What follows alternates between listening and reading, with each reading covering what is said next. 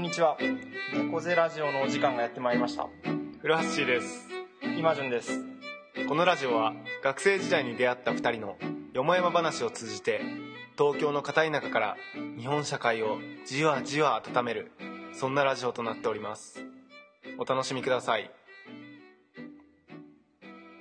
猫背ラジオ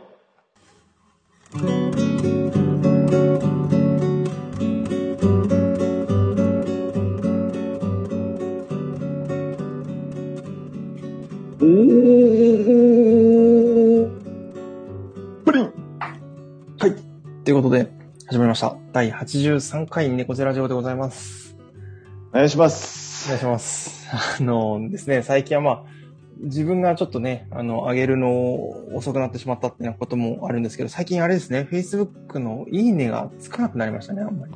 これは、あのー、Facebook を使ってる人が減ったっていうポジティブなね、そうですね。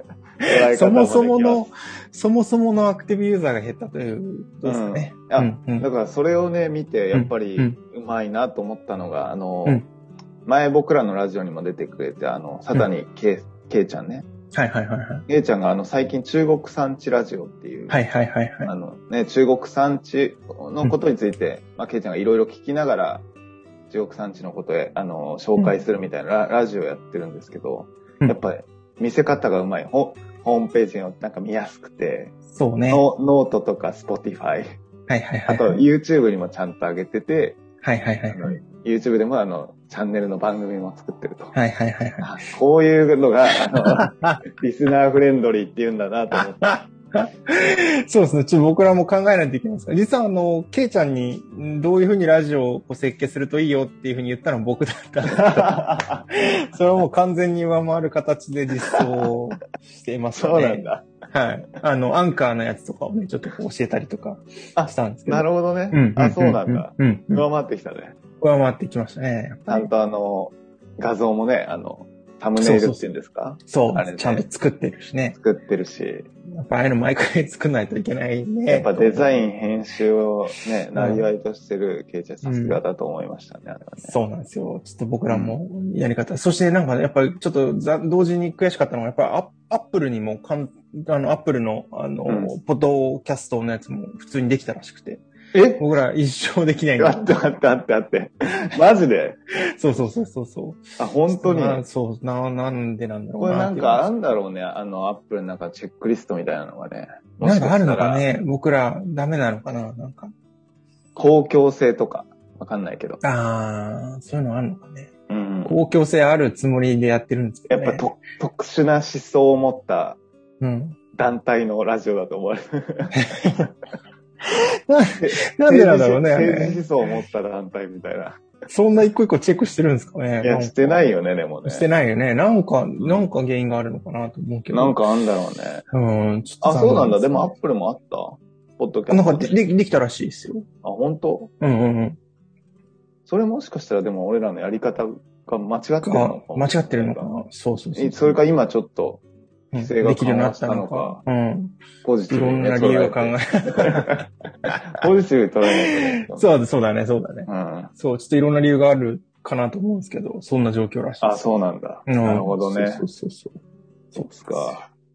まあちそょうっなとんで、オーうんプニングなんで、そうですね。ね、最近の月一でイマジンの話がね、最近のトピックも。トピックを。イマジンなんか、と、そうですね。ちょうど昨日、おとといか。うんおとといに、あのね、月一で今、あの、読書会を相変わらずやってまして、あ、そうなんだ。あの、ううんん、くるみ堂でずっとやった日本の美を読むっていうのをテーあマあ、にして、今もやってんだ。うん。あ、今もね、そうそう、広島の皆軽店っていう、ちょっとこう、うん面白いコミュニティスペースみたいな場所があって、うんそこを借りてやらせてもらってて、うん月一へで。ーで、オンラインでも繋いで、で、東京の人たちも、あの、参加してくれてて、広島半分、東京半分みたいな感じでやってて、へえ。それが相変わらずすごく、あの、楽しくやってて、で、前回は、あの、中でも、全6回の予定の中でも、まあ僕はもう本当とりわけ、あの、大好きな、 あの、民うん民芸っていうのを提唱しうんうんうて、んや柳宗悦の会をやってきましたけうど、んうん。やっぱなんか3年、最初にやった時から3年ぐらい多分経つんだけど、うんまあ3年経つ間に、こう、う常にそのことを考えてるわけじゃないんだけど、まあいろんなものがね、なんか、格好よく言うとアップデートされ、なんかいい感じに言うと発行されつつ、うんこうなんか、それぞれの考えもちょっとずつ深まりつつ、あ、参加者あなのんかそう、参加者うも、ん参加者もね、被ってる人もいたりして、うんうんうん。新しい人がさらに加わってきてみたいな形で、えそうそうそう、なんか充実感がとってもある回でしたね。うんただもう、あのー最近仕事も結構10時ぐらいとかまでやってる中で、そこから帰ってきて準備とかしてたから、えもうなんか昨日すべてを使い果たし、昨日ほぼ寝て て、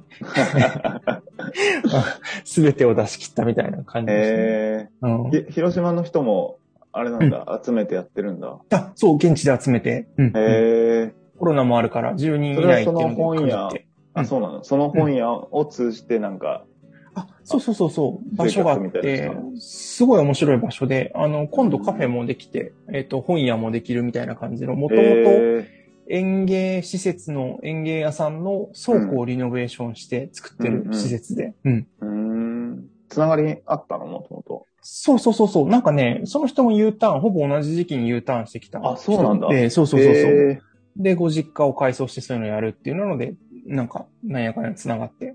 ー、あ、いいね。うん、へうん。えー、あそういうつながりがあったんだ。そうそうそうそう。いいじゃん。そうそう。か。なんか、だから仕事とは若干別で、そういうのも最近はできてきたり、あと、本の、なんか本をいかに仕事とつなげられるかみたいなのずっと模索してきたけど、ちょっと今度そんなこともできそうな感じもあって、ようやく1年ぐらい、1年半ぐらい経って、そう、本、本と仕事がちょっとずつなんかこう、近い距離にあるなという感じですうね。んうんうん。うん、うん。前話した時に言ってた、あれだよね。そうそうそうそうそう。一角に。あれいいよね。あの、ああれいいよねって言っても、皆さんわかんないと 思うから。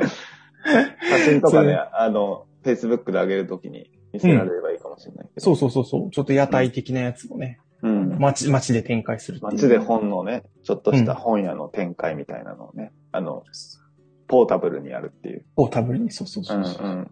そうなんですよ。うーん。あ、いいね、いいね。そんな今日この頃ですね。うんうんうん。うん。フラッシュは。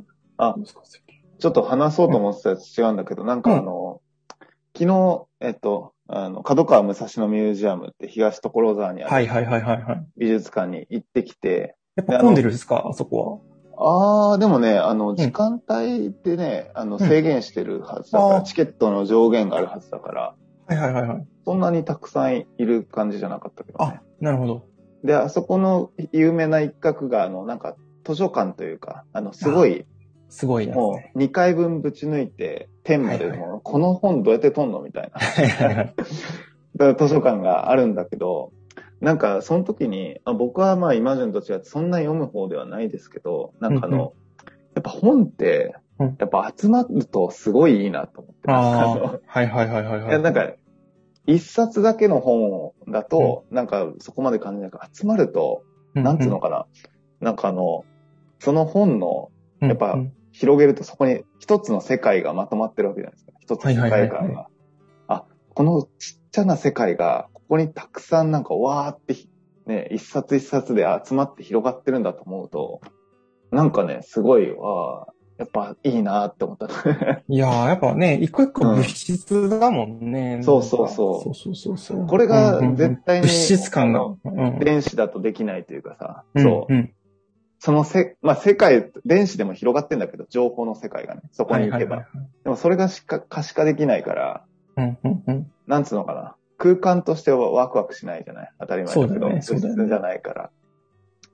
だから改めて、なんか面白い取り組みもやつ、なんかその、えーっとね、本が並べられてる壁に、うんうん。あの、プロジェクションマッピングとかやっえて、ー、ほうほう。そうそう、なんかその本の演出とかをしてたりとか、えなんか今風の仕掛けとかもやってて、よかったですね。ー、あそこは一応図書館みたいな感じで本が自由に読めるみたいな。読める読める。あだそかうならんだ席とかもあって、へそえう、会話しないんだけど、そ。うへ手に取って読めるってー感じ。おーうんなるほど。なるほどう。ん新しい図書館の形みたいな感じでもある。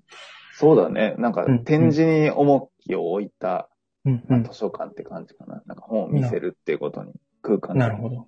なるほど。うんうん。っそっかそっか。ていう感じのが、まあ、いきちょうど昨日あったことと、あとあの、もう一個なんか自分の中であの、大きなこととして、なんかあの、友人のあの、乾杯の挨拶をやったんですよ。おおほうほうほうあほう。のイマジンもあの知ってるかなあの、秋元と。秋元あ高校のあ、友人はいはいはいはいはいはい。あの、好結婚きでね、いそうそうそうう。んうんうん。はいまあ、彼の結あの乾杯のスピーチをしたんですけど、はいはこんなに緊張するのかみたいい。 な。僕、イマジンに友人代表スピーチ食べましたけど、はいはあの、うんうん。ありがとうって思いました、改めて。 いやいやいなやんか頼むときは知らなかったんですけど、いざ自分がやるとなると、はいはい。なんかめちゃくちゃ緊張して、うんうんうん。ああの、もう、何喋ったか覚えてないですね。あー。でもあの、緊張したんで、うんうすん。ると思ってたんで、めっちゃ練習はしたんですよ。あ、はいはいはいはいはだい。からあの、記憶はないんですけど、うん結構、あの、うまくはいったみたいで、おお。なんかあの、周りから良かったっつって、すごい言ってもらえて、あ、よかったんだけどそれ何よりねうんうん うん。もうでも、うん覚えてないです ね。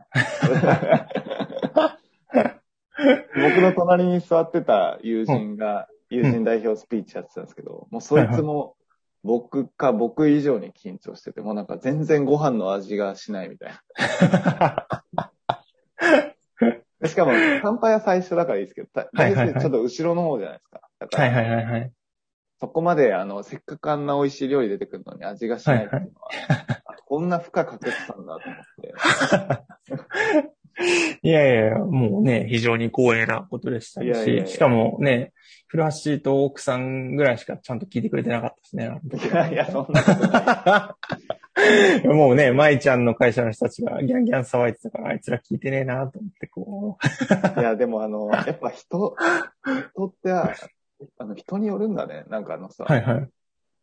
この前の、あの、あの、僕がその、スピーチした、あの、回だと、うんみんなすごいおとなしくて、なんか、あーっていうのも、まあ、コロナ禍っていうのもあって、あの、はいはいは基い、本はあい。んま喋れないっていうのもあるんだけど、はいはいはいはい。そうそう、だからなんつうの、そう。僕の友人とかね、僕の会社の人とかがうるさかったんで、いやいや、どっちかというとあれですよね。舞ちゃんの会社の人たちがなんかわーわー言ってたから。ああ、そうだね、そそそううだうね。あうるせえなと思って。いやいやいや、全然全然。いやいいややいや。いや、それがちょっと僕の中で結構大きな出来事としてあったんで、なんか。いや、懐かしい思い出しましたね。うんうん。うん。そっかそっか。そぐんらいな。かな。お、ちょうど時間もいい感じですね。お、いい感じですか、うんじゃあ、はいオープニングは。一旦オープニングはこんなところで。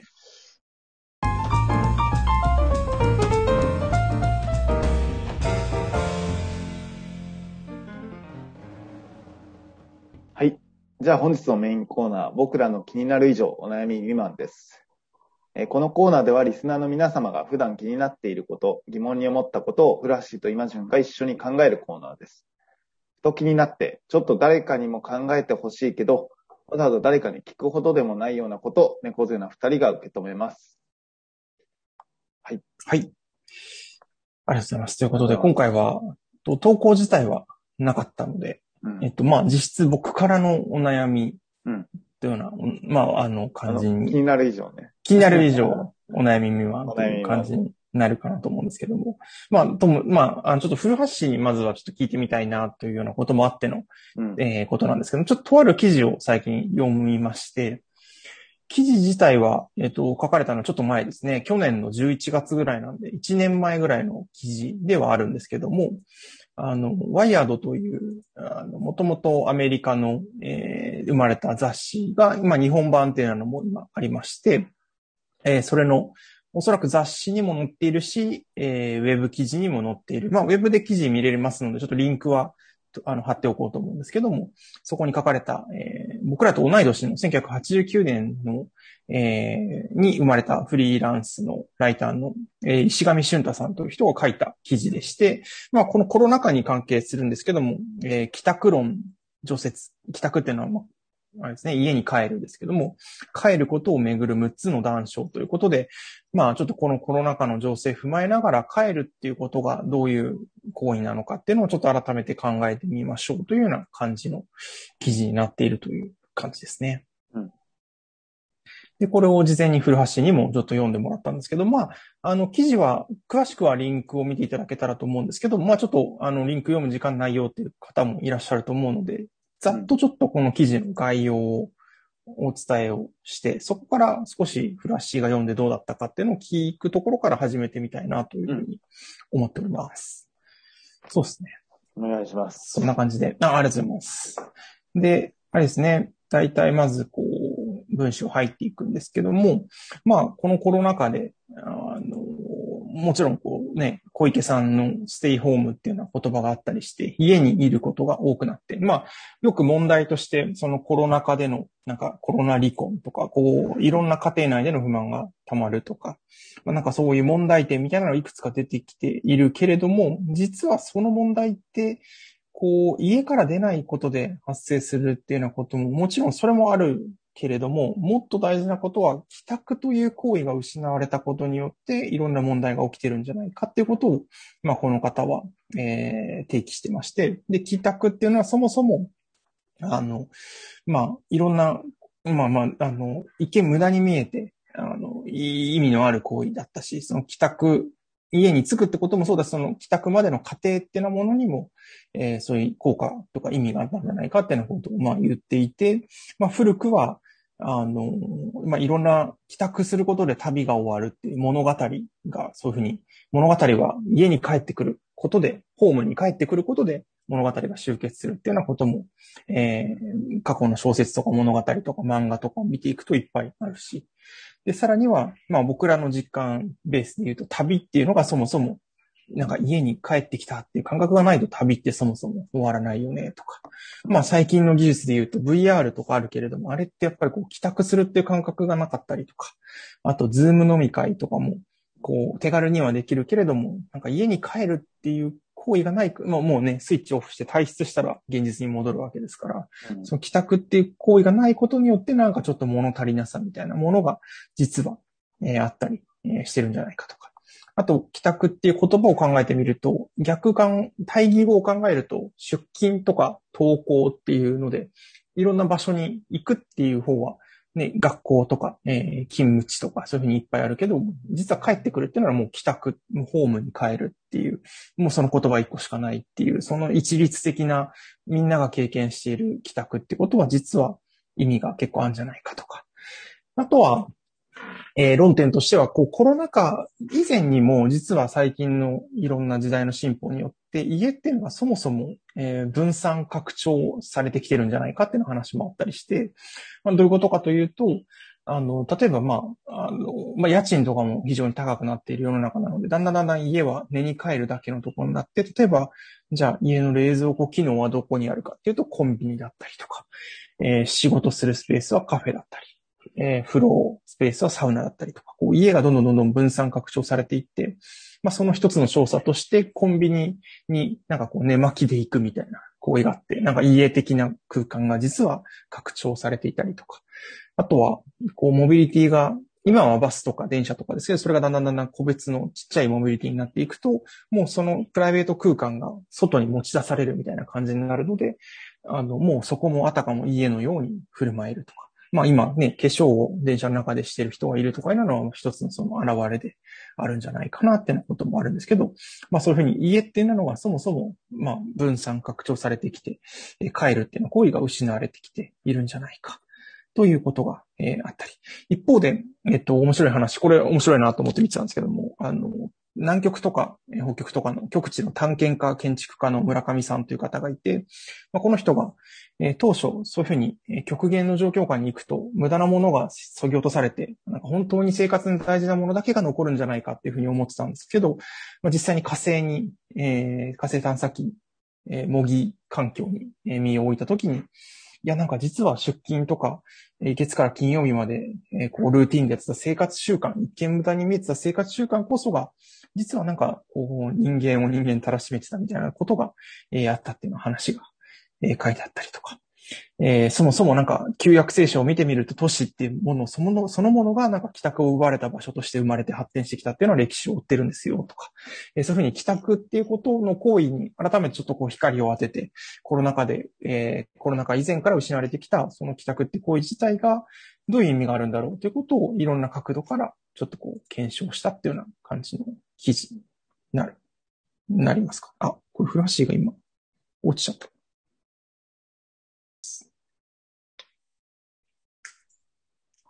はい。ということで、まあ、概要としては、えっ、と、そんな感じかなと思いまして。で、今回、まあ、なんか、改めてこれを猫背ラジオでやりたかったのは、まあ、こう、帰宅っていうのが失われているという体験は、えー僕だけではなく、まあ、多分おそらくリスナーの方のほとんどの人が、えー当たるんじゃないかと。で、特にまあ、古橋は、えー在宅期間が 誰よりも、えー長いような状況なので、まあ、この帰宅が失われているという現状に対して、まあ、どんな思いがあるかなと思って、ちょっとそのあたりが、まあ、こう、聞いてみたいなというふうに思いまして、えーうんこの記事を選んでみたというような形でございます。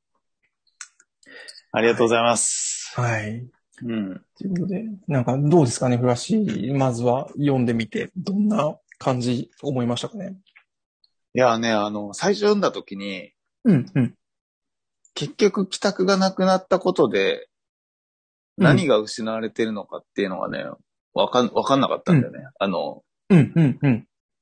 そう、あの、多分いろんな切り口で言っててさ、あの、ななんかね、さ、最初ピンと来なかったっていうのが、 ちょはいはいはいはい。正直最初の感想で、そうだね。なんか、はっきりとこう、こういうのが失われてますっていう書き方をしてるわけではない、してないよ。ね。うんうんうんで、なんかあの、まあ、ただでもいろいろ読む中で、うん、うん。なんか、えちょうどあの、ちょうど昨日さ、あの、うんえーさっきも言ったけど、あの、うんオープニングで、あの、うん角川武蔵野ミュージアムで、東所沢に、はいはいはいはい。僕が今住んでる赤羽から行ったんだけど、はいはいはいは移い。動時間としては30分なわけよ。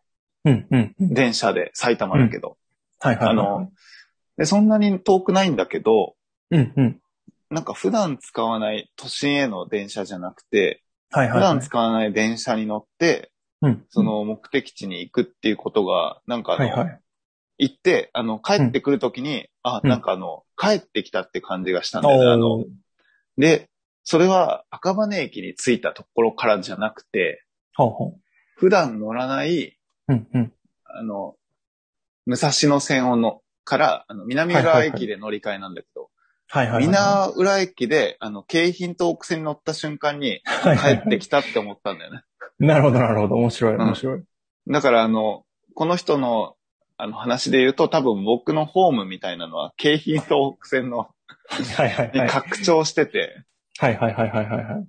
で、なんか、なんつうのか、やっぱ旅って終わっ、なんかその、うんまあ、ちょっとした冒険から帰ってきた時の、ああ、ここからはもう、あの、自分の、あの、コントロール下というか、はいはいはあいはいの、。で、まあ、過ごせるみたいなところで安心するっていうタイミングがあるんだ、はいはいはいあると思うんだけど、まあ、それが僕にとってなんか、京浜東北線に乗った瞬間だったっていうのに気づ、なるほ昨ど日気づいて、はいはいはいはい。あ確かになんかあの、家の感覚の拡張ってあるんだなとは思ったね。この人が言ってたのがやっぱりあの、なんつうのかな。その、家のね、近くの、そのコンビニは冷蔵庫だったり、はいはいはいあはの、い。図書館は本棚だったりとか、はいはいはいはい。まあそういいった形で家に、家っていうのはなんかもう今までも拡張、街の中に拡張してきたみたいなうことを、この論説の中で書いてたと思うんだけど、うんうん。なんかそう、それと同時にやっぱりその自分が普段使う、ね、交通手段も含めて自分のはいはいはいはい家の感覚っていうのは広がってるんだなっていうのをちょっと昨日改めて感じたっていうところなるでほすど。かね、まず。うんうん。面白いね。その、確かにこう、イコール、なんか、だからやっぱホームだとちょっと安心感みたいなのある一方で、アウェイというか、こう旅先だと若干のこうドキドキ感みたいな、うんうん、うん。なんかものがあって、それが、なんだろうね。うそ、それもやっぱりこう、で、そこがあって、それってなんか多分帰ってくるときにそれがなんかこうう、んし収束するというか、かうん拡散したものが収束していくというか、そのなんかこううん収束がすごいある、あることで拡散できるというか、なんうんか、うんうんそれも無意識にあるんじゃないかなと思ってたりして、ああ、なるほどね。なんかズーム飲み会とかももちろんこう、いろんな面白い話は展開していくけど、なんかやっぱその、うん。なんて言うんだろうね、その、こう、し拡散はするけど、最後そのなんか収束していかないというか、なんかこう自分の身にふーっと落ちていかないというか、うんなんかその、そうそうそう、刺激的な、話自体は刺激的なんだけど、なんかやっぱその、し身体自体が移動して、ちょっと一回不安を経験して、最後安心があるとか、うん安心があるからふ不安なとこに行けるとか、なんかそれって意外とバカにならないのかもなっていうのは、今、今改めてフラッシュの話も聞いてて、ちょっと思ったとういんうか。うん。うん、うん、うん、うん。なるほどねうん。ああ、そういうことか。うん、なんか、そうそうそうそうそう。だから、あの、でも今、さ、あの、この人も自動運転は家の拡張になると。ははいはいはいはい。ことを言ってたけど、うんその家の拡張ってつまり、その安心できる空間が広がるっていうことそうにはね。いなるのかなと思ってて、うん、うん、うん。でその場合、やっぱ安心できる状態だと拡散はできないっていうことになるのかそうだよね。なかなか、な。うん。移動の手段としてそれ広がるけど、でもまあ現地行った時に、その車降りた時にはね、なんかやっぱしうん刺激みたいなのはあるだろうなとは思いつつ、うんただそれがやっぱり電車で帰るのと、なんかまだパブリックな状態で帰っていくのと、いきなり自動運転で帰っていくのはちょっとなんか違いそうだよね。ああ、確かにね。うん。うん、うん、うん。ああ、身体感覚として違う。そうだねだろうね。そうだね。うんうん。ちょっとなんか、そうか。ちょっと、そう、その帰宅できないこと、うん。うん。要はつまり常に自分の家、ホーム空間にいることを、おうんこの話ではうん帰宅できない。うんそれ、が、まあ、さまようことにつながってるっていううん、うん。こ、とを書いてあったと思うんだけど、うん、うん。そのさまようっていうのは、うん、うん。なんか、あれなんか家にいながら家にいる感じがしないみたいな感覚をがあるっていうことなのかな。どうかね、どうかねう。んどうだろうね。それは確かに。どう帰宅する。あ、でも、まあ、さっきイマジュンが言ってたように、あれかな。うんなんか、まあ、家、帰宅、家にいながら家にいるような感じがしないというよりは、うんうん。さっきのズーム飲み会じゃないけど、うん。終わったっていう感じがないってことかな。そうだね。それはあるかもね。なんかやっぱ、お終わらす、終わらせるっていうのが結構ポイントなような気はするよね。ああ、うんうん確かにね。うんうん。ずっと場面の転換。がないもんね。そうそううそうそうそうそうそうそう。そうなんだよねあ。だからこそ、ここにも書いてあったように、なんかこう、朝ジョギングをしたりとか、で、うんなんかやっぱり、区切りを作るというか、うん。のために、なんか体を動かすっていうのはもちろんそうなんだけど、区切りをちゃんと作っていくっていうので、うん。入れてるっていうのがある、あるんだろうね。ああ、でもそれはあるよね。なんかあの、うんうん。俺も在宅勤務しててさ、うんうん。やっぱ区切りがないからさ、うんうん。もう自分、もう時間で強制的に区切って、つく、うあの、なんつうのかな。あの、一時、まあじあの、なんつうの、一時までは絶対仕事しないとか、あの、十はい二はい、昼の、昼の休みの時間は、はいはいはいはい。そう、そういう区切りがないと、なんかリズムが生まれないというかね。そうなんだよね。そういうのはあるかもね。そうそうそうそう。うん。そうなのね。なんか僕も在宅で仕事してる時とか、あの、やっぱり、なんか区切りをつけるために、なんか買い物に行ったりする、夕飯の。 うんうんうんうん。なんか一旦ここでまあちょっと仕事は終わりにしようみたいな。うんうんその時になんかパソコン閉じるだけだと変える感がなくて、うんよりなんか変える感というか終わる感を出すために、うんあ買い買い物行こうみたいうんうんうんうんな感じはあるかもね。フラッシュはそんなあーなんか、どんな感じですかああ、なんかもうパソコン閉じたら切り替えられるっていうのも、もう慣れっこになってきたとか、そんな感じもあったりする。あ、でも、やっぱ家の外に一回出るっていうのはやるかもしれないね。確かうに。んあの、コンビニ行くだけとかでも、はいはいはいはいはい。家の近くのね。うん。なんか何かしら口実がないとなんか罪悪感があるから、 はいはい。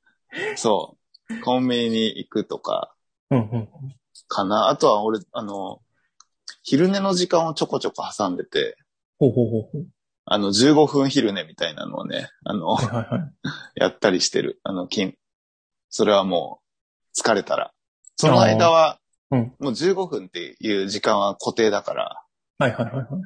そう、それでなんかもう強制的にその15分は休んでいいって自分に許可してはいはいはいは休んでたりするかな。い。なるほどね。まあそれもちょっと、帰るとは別だけど、ちょっとやっぱ区切りっていう面で見ると、うん。ひ一つのやってるルーティーンというか、ああえてのルーティーンみたいなところがあるのかもね。あとなんか、この服着たら仕事とかはあるね。あのああ、それあるよね。ね、寝巻きやっぱ脱だいからで、この服着たら仕事うモんうんうん。そうなんーだよドにね。入るとか、そうなんだよね。うん。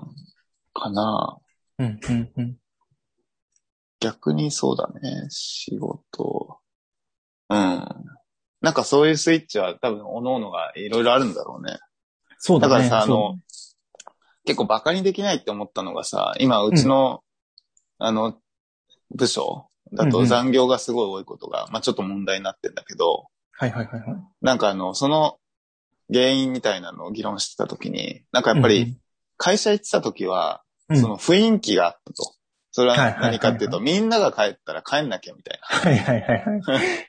そうだね。今なんか、で、一人ぼっちでさ、仕事してるとさ、なんか虚しくなってくるじゃん。そうだね。そうだね。でも今もうひ一人が基本だからさ、え、うんどこまででもいけるというかさ、はいはいはいはい。っていう、そう心理的な、ね、あの、プレッシャーがない分働けてしまっているっていう状況があるんじゃないかみたいな話。はいはいはいはい。そう。で、昼は昼でさ、みんなが昼飯行き始めたら、あ自分も行かなきゃとかあるじゃん、あるよね。それもあるよね全部自由だから、そうだよそういね。うのも馬鹿になんないなっていう。ぐだぐだしちゃう感じはあるよね。うんうんううんん。うんうん。そう。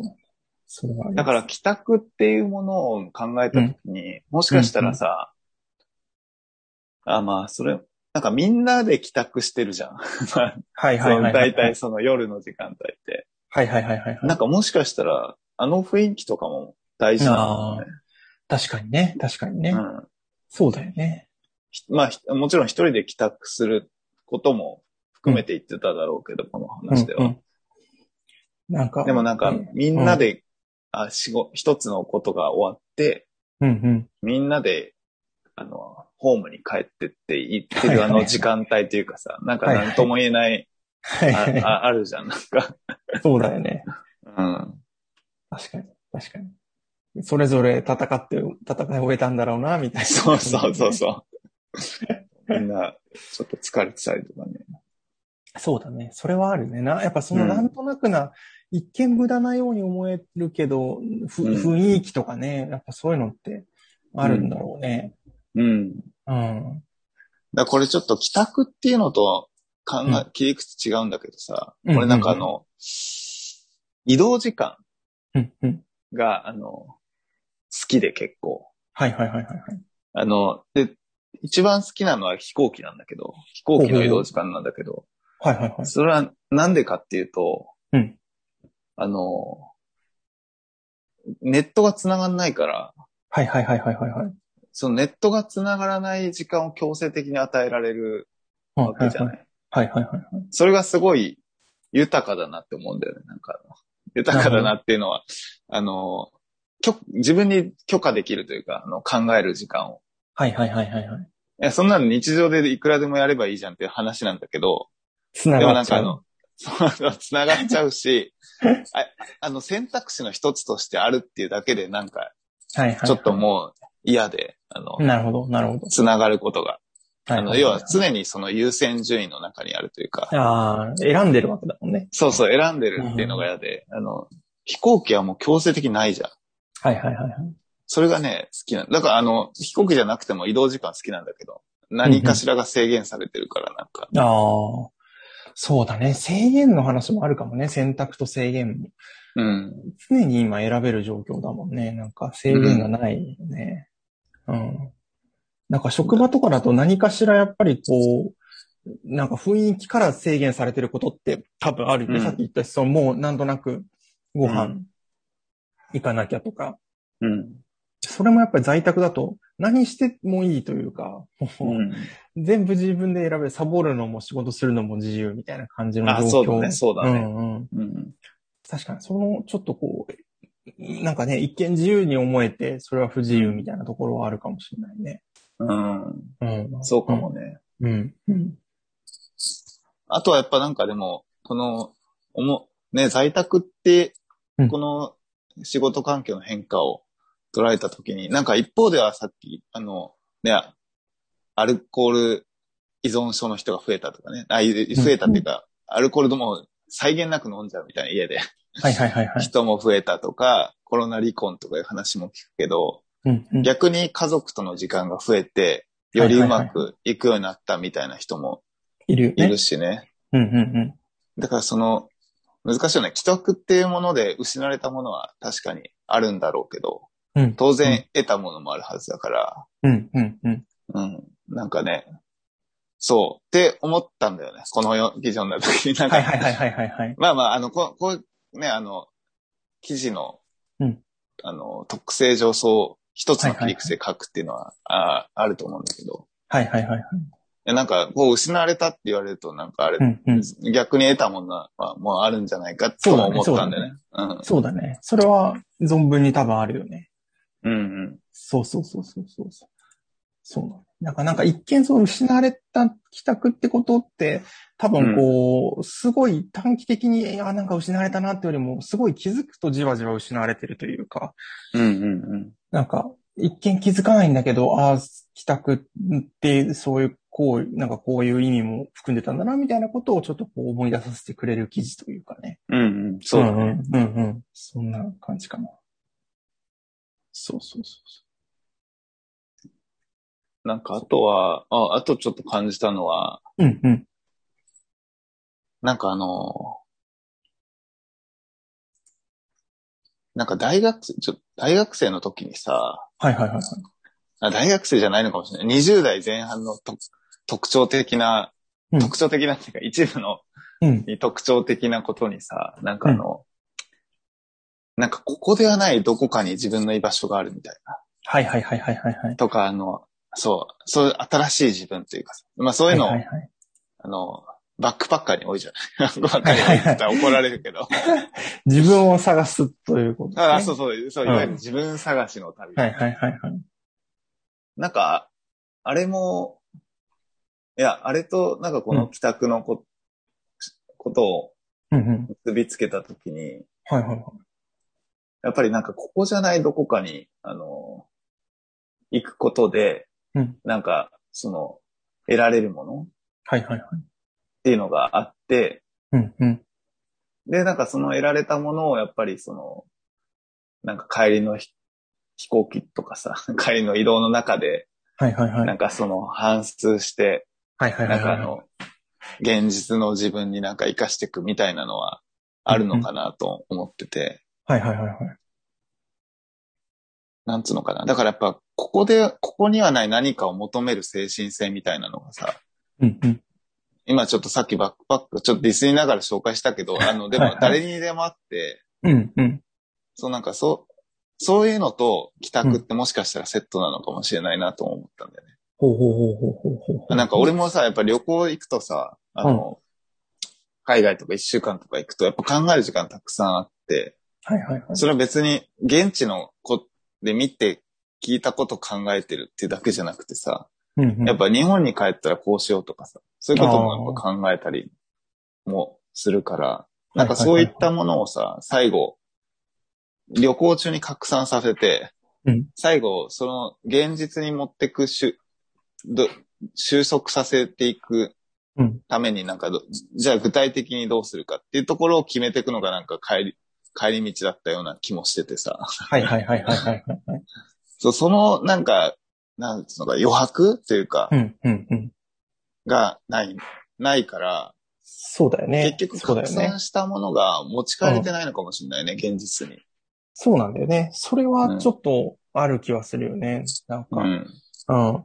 そうそうそうそう。しかもこう、なんだろうね。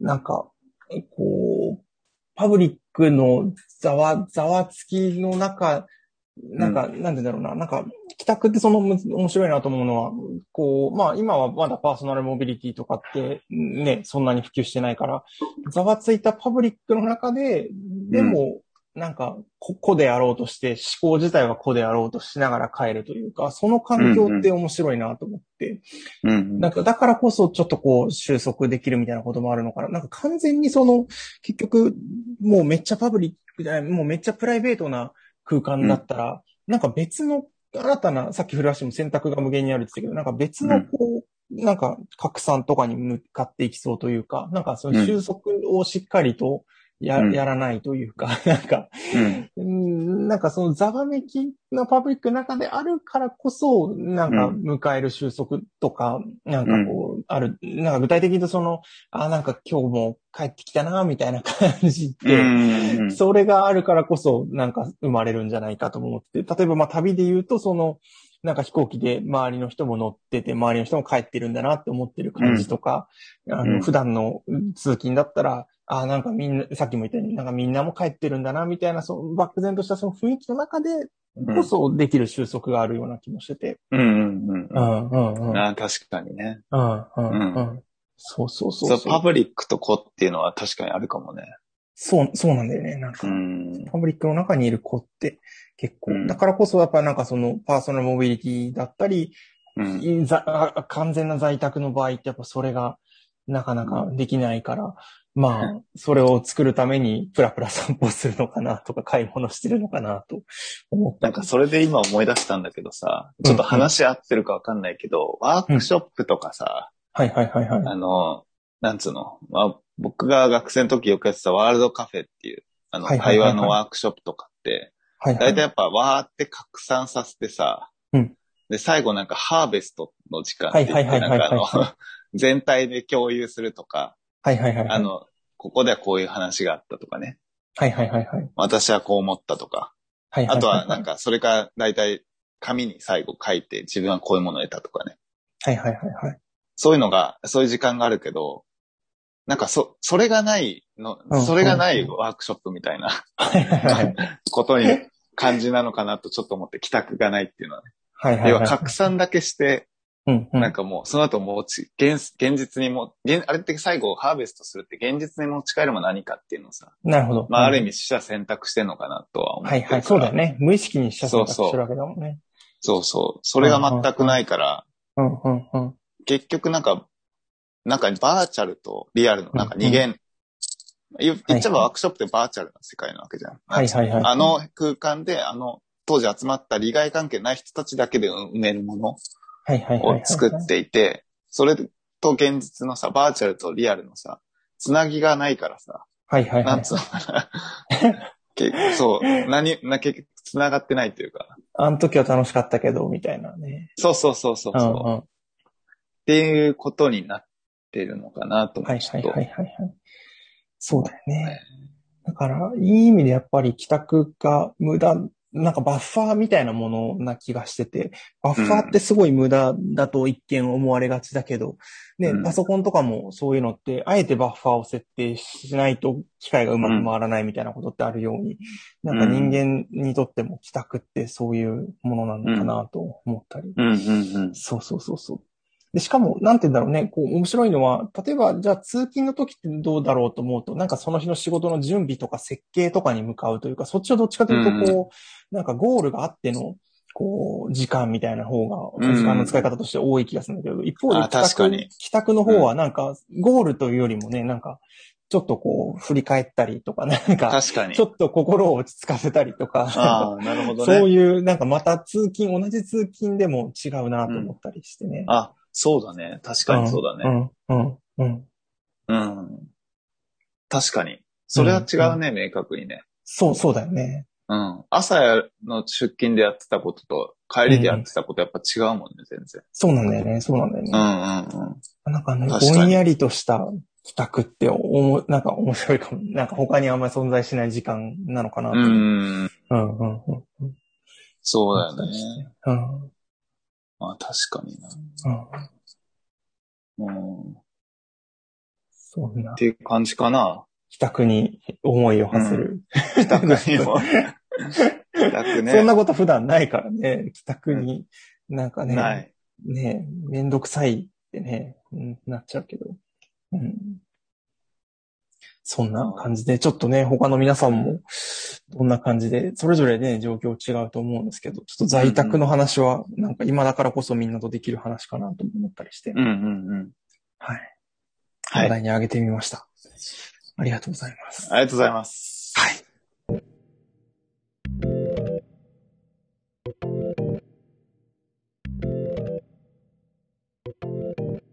はい。ということで、では続いてのコーナーは、僕らの歌でございます。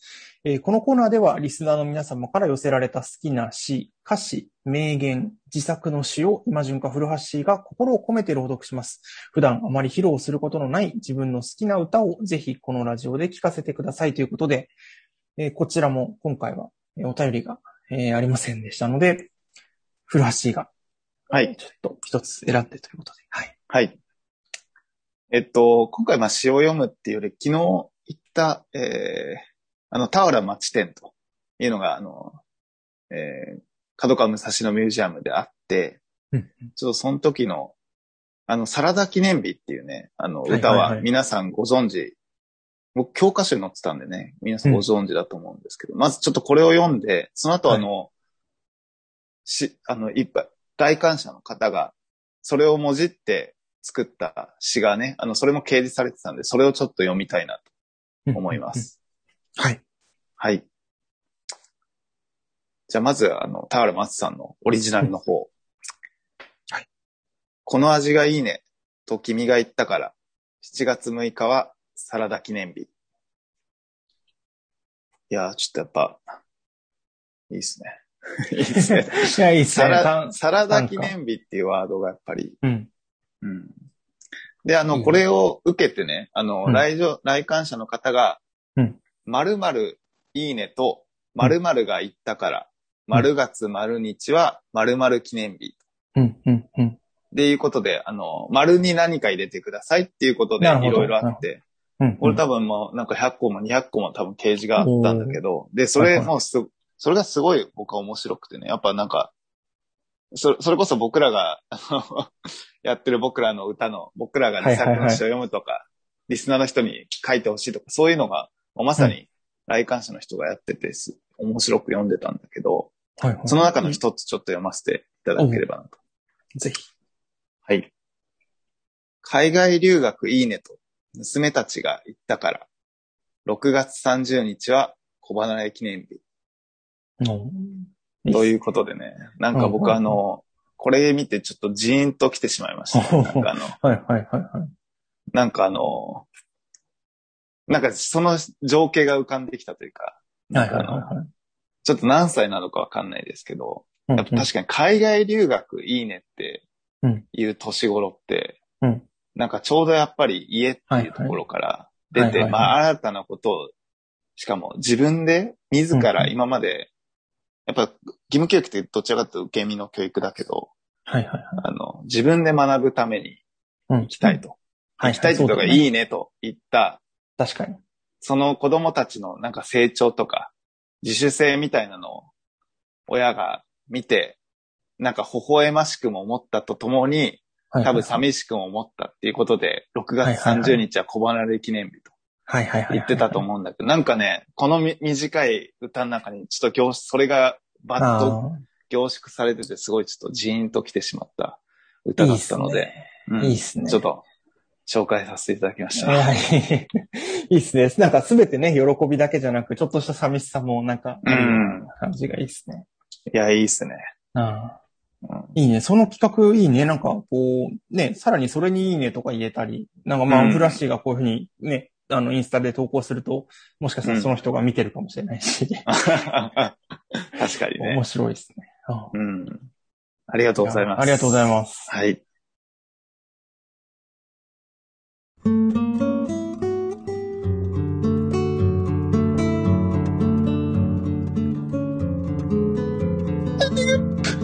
はい。ということで、やってまいりました。いいですね。なんか、えーなんかね、そのフラッシュの直近の小さな旅というか、その武蔵野ミュージアムに行ったっていうのも、うん。なんかいいですね。やっぱ日常からちょっとこう、若干離れてるからこそ多分なんかいろんな刺激があるというか、うん。そうね、今やっぱ結構いろんなところそういうふうに休館してたりするので、なねかなか、うん、そうそうそうそう、そういう時間がなかったりしますけど。そう、だからやっぱ気づきの一つだったのは、あ、移動時間の長さじゃないんだなって思ったんだよね。なんか、はいはいはいはいはい、はい。 30分なんてさ、いうん移動してるわけよ、普段から。うん、うん、うん。と都心とかはね、よく行ってるから。その時は全く思わないんだけど、はいはいはいはい。あ、なんか埼玉方面に行くってだけでね、あうんうん。なんか非日常だったし、帰ってきたっていう感覚もあっあたあし、うんうんうんうん。うん。いや、いいね。やっぱその帰ってきた、帰ってきた感大事ですよね。うん。ああ、うんうん。あとなんか、あ、いや、ちょっと話ずれちゃうけど、うんなんかあの、今もうなんかやっぱ詩の展示が面白いってなってる。 なんかあの、はいはいはい。最果てたきさんのもう、いつだっけ、ね、あ、そう、あ、うんそうそうそうそうう、んうん。なんかやっぱ言葉の展示ってすごい面白いなと思って。なんか昔はもうちょっとなんかね、なんつうの、何でも食べますみたいな。もう美術、芸術、いろいろなんか、まあなんか興味あるものは見見るみたいな感じだったけど、今はなんかもう、詩の展示がやっぱ一番自分が足を止めてる時間が長おーくて、ほうほうほうん。面白いですね、なんか。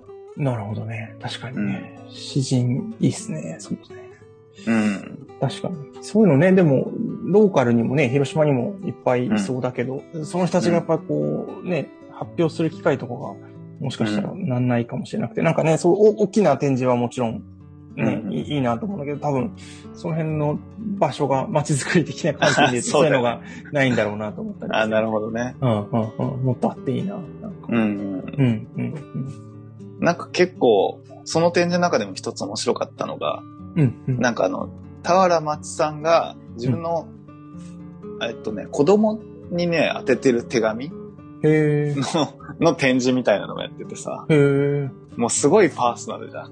え。そうだよね。 そうそうそう。でもやっぱりそのメールで送れば、しかもこううん親子だね。あのはいはい。足りる。るものを、あえてやっぱ手紙を書いて、ほうほうほうほう。そう、る、その内容とかね、まあ、結構、はいやはいはい。っぱその言葉の展示、まあ詩じゃなくてもいいんだけどね、なんかそういう、うんうんその人のパーソナルな感覚がちょっと垣間見えるような言葉の展示みたいなのって、やっなあ。ぱおもろいなと思って、うんうんうんうん。そうだよね、そうだよね。うん、うっん。そてのいうのをその人最の近でした。人格みたいなものが見えてくるのは、ちょっとういいんうでんすね。うん。うんうんなるほど、なるほど。いやでも今じゃ、あ、ぎゃあごめん、最後のエンディングで聞くのもあれだけど、なんかあの、ああいうさ、うんその帰ることのさ、うん取り上げた記事ってさ、どうやって出会ってさ、うんどう、どういうふうに興味を持って読む ああ。えっとね、うん。もともと、その、うんそんなになんか日々記事をツイッターで見てとかいう人ではないんだけど、うんうん。一個、あの、クオーツっていう海外のニュースサイトがあって、で、うんそれの、なんか、毎回そこから面白い記事を一個上げて、うん。日本語で書くっていうのをやってる若林さん、若林圭さんっていう編集者がいて、その人は、もともとワイヤードの編集長、日本版の編集長だったんだうんけど、うん。その人が週一で、なんか、思考をダラダラと垂れ流すメールマガジンを書いてて、えで、それ月額有料なんだけど、それ取ってて、うで、そこからなんかいろんな自分の思考が広がるっていうのは最近結構多いかー、もあ、しれそなうい。なんだ。そこからえーなんかいろいろ調べてたら、今回のこの記事がヒットして、あうあ、んなんか若い同年代の人が書いてるんだな、みたいなので、うん興味持って。うん、うん、なるほどね。うん。そうそうそうそう。ええ面白いね。いや、うん。俺多分さ、普通にあの記事の題名であっても読まないからさ。 多分ね。はいはいはいいはや、い。イマジンから紹介されて、ね、うんあの、読んで、あ、面白いなと思うけど、そうだねやっ、ぱそうだね。それはあるよね。うん。人のフィルターはあるよね。うん。あうんなるほどね。そういう出会い方なんだ。そうそうそう。それもまあ言うたら人を介してね、僕もやってるかなってのはあるね。うん。ういん。や、もうやっぱ情報溢れ返ってるからさ、溢れ返そうっているうからねのが大事だよね。ああ、俺帰ってるからね、本当やっにぱ動機が欲しいんだよね。自分がそれを読む動機が。はいはいはいはい。確かに、確かに。それ大事よね、ケイちゃんいやが大言事ってるとかね。うんうん。そうそうそう。そうそう、ケイちゃんが、うん。そう、あの、紹介した、うん。あの、ラジオとか、あとあの、この前紹介した、動画のね。本、本、あ、動画もそうだし、うん本やね。あ、本やね。はいはい。あの、なんだっけ、イマジンも知ってた。あ、あアンラーンさんか。あ、そう、アンラはーいはいはいはいはい。ンっていう素敵な本やんとかね。うんなんかそういう、やっぱ自分では絶対たどり着けないからさ。そうだよね。それはあうる。ん。うん。それ、なんか、なんかそれぞれの個性をね、なんかこう、ちょっと、今みたいにちょっと聞いてみたいみたいなので、こう、ちょっと差し出すみたいなのを、猫背ラジオを介してできると、ちょっと面白いですね。ああ、確かにね。うんうん。そうだね。うん。うん。うん。ねちょっと自分の世界が広がるもののそうだよ、ね。しょ紹介を僕らもしてもらいたいし、うん。そうそうそうそうそうそう。うんね、僕らからもできればいいのかもしれないね。ねちょっとそんな感じで少しでも聞いてくれる人が増えてくれればいいですね。 はい。ありがとうございます。ということで、では、ミッコゼラジオ第83回、ここまでお送りしてきたのは、プラシートイマジョンでした。またまた来月来月バイババイバーイ。